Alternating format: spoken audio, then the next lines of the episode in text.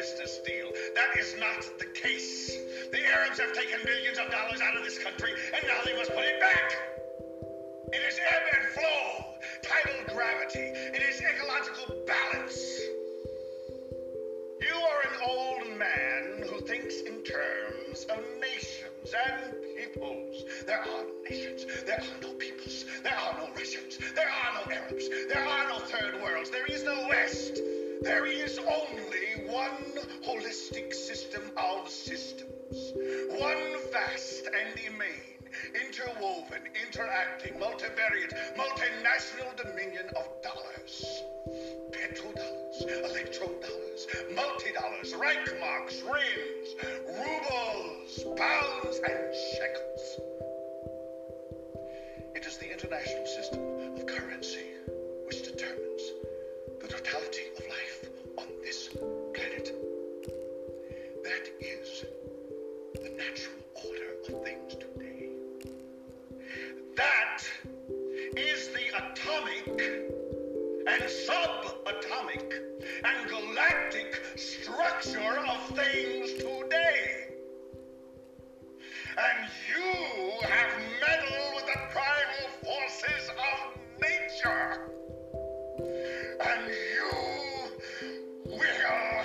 Am I getting through to you, Mr. Beale? You get up on your little 21 inch screen and howl about America and democracy. There is no America. There is no democracy. There is only IBM and ITT and AT&T Dow, Union Carbide, and Exxon. Those are the nations of the world today. What do you think the Russians talk about in their councils of state? Karl Marx? They get out their linear programming charts, statistical decision theories, Minimax solutions, and compute the price cost probabilities of their transactions and investments just like we do. We no longer live in a world of nations and ideologies, Mr. Beale. The world is a college of corporations, inexorably determined by the immutable bylaws of business. The world is a business, Mr. Beale. It has been since man crawled out of the slime. And our children will live, Mr. Beale, that perfect world in which there's no war or famine, oppression or brutality. One vast and ecumenical holding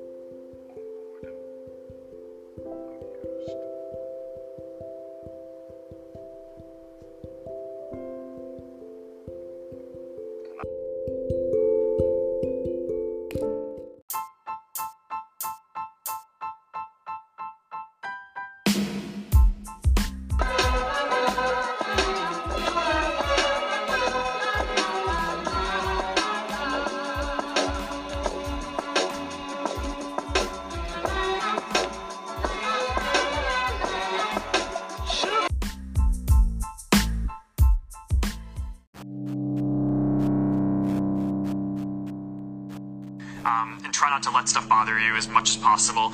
But it is going to bother you because you're human. And, uh, and we can fill the room up with Skittles because the future is delicious. Not that I was not human, because you're human, and, and I was human. I am human, still.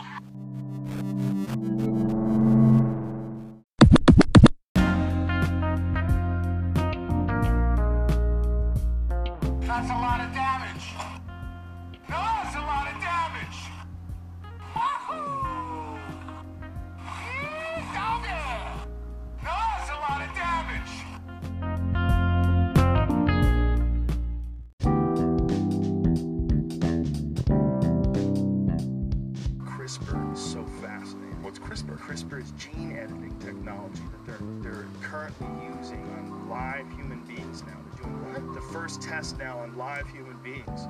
Yeah, it's gene editing technology they came up with. But, boy, I I know I'm gonna butcher this, but they, it's a tool that they recognize that bacteria carry like certain signals, and they figured out how to edit genes using what they learn from how bacteria carry these signals. I know I'm butchering this, but they're getting better and better with the tools, and they're getting to a point where they're able to isolate certain genes. Like in China, they were able to give people HIV um, uh, avoidance of, uh, of resistance to HIV and to, to Wow, put it mapped in their code, but it also had some sort of a positive effect on their intelligence. Well, And two for one. And there's yeah, there's a bunch of weird like good.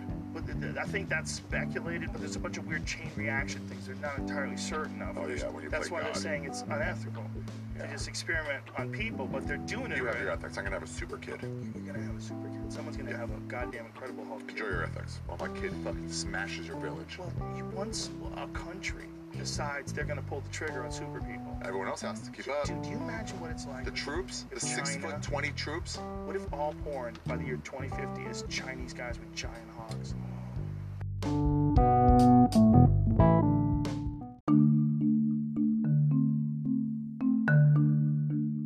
the schism of the individual.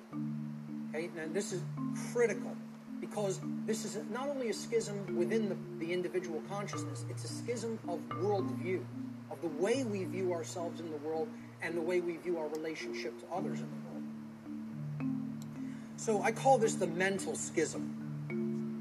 And it highlights basically what will happen what kinds of thinking will will manifest when certain types of brain imbalance are present. So when we're in this schism, and again, most of humanity is, if we're too, we're overly intellectualizing everything, and we're too much in the masculine hemisphere of the brain, okay, we're not using the right or intuitive capacities of the brain, the right uh, brain hemisphere. What this can lead to in the world is again rigid skepticism. Now what did we say about that? It's not conducive to learning. People aren't really going to learn when they're rigidly skeptical. This is a hallmark of scientism. Scientismists don't know what other thing to call it are worshippers of the altar of scientism okay they are they have this rigid skepticism because they're purely intellectual they're not really intelligent. The, the creative aspect is missing from their personality makeup. Okay? And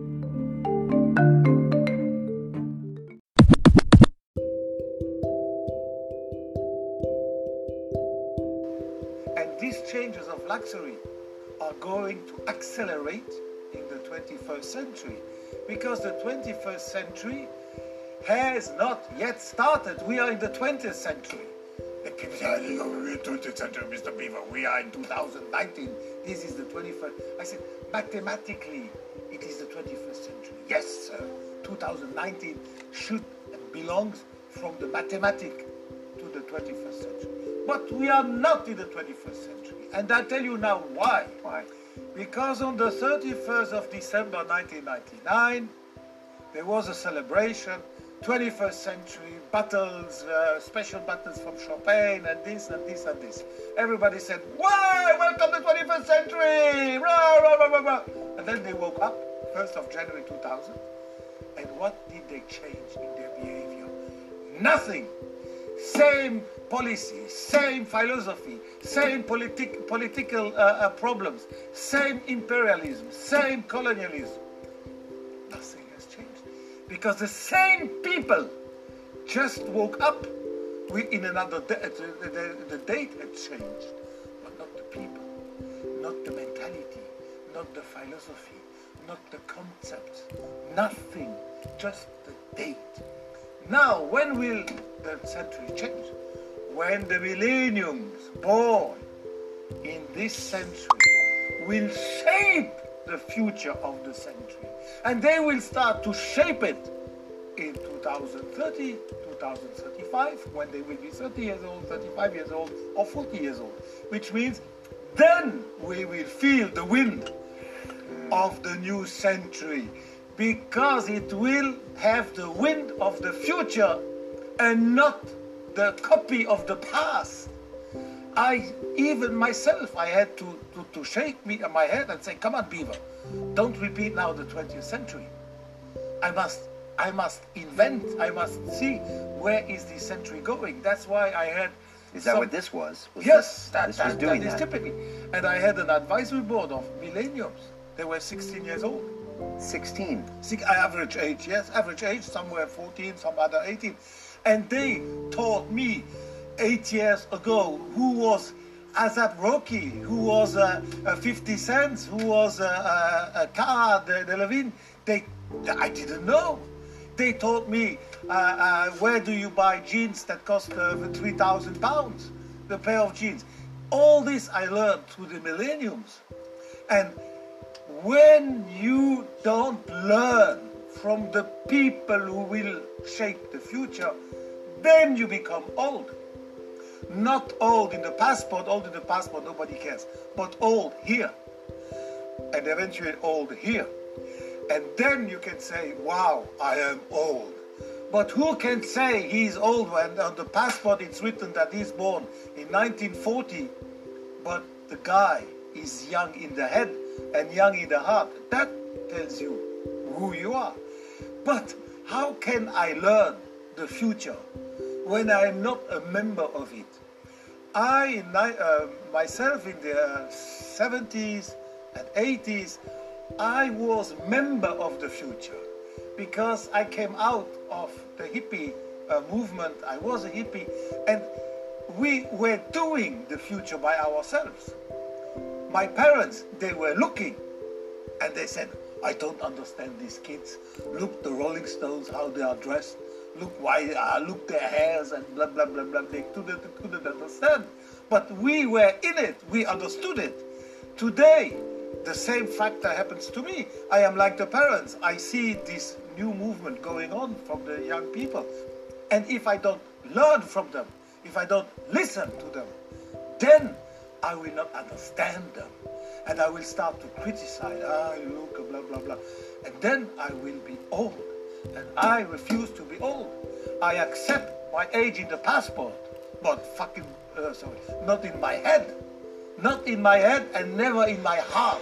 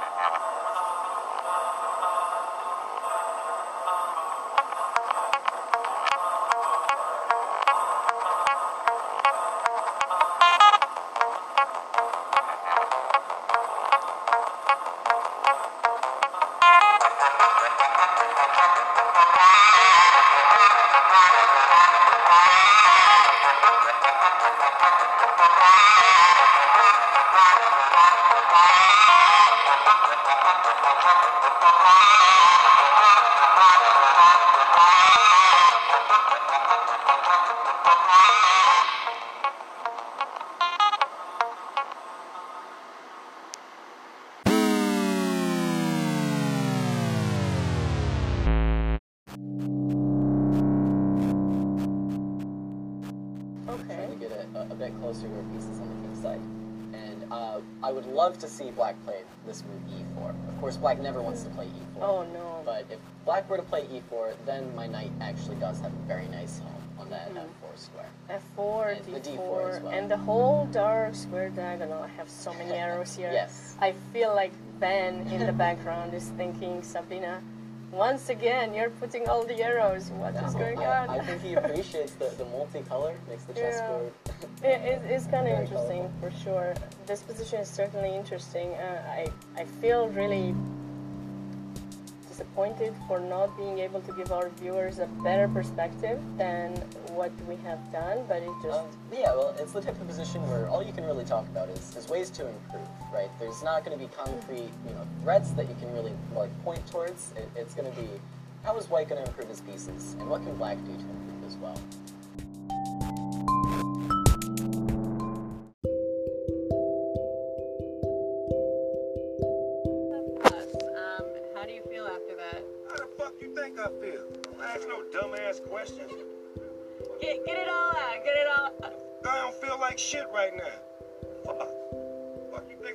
Think feel amazing. They took a loss. I mean, yeah.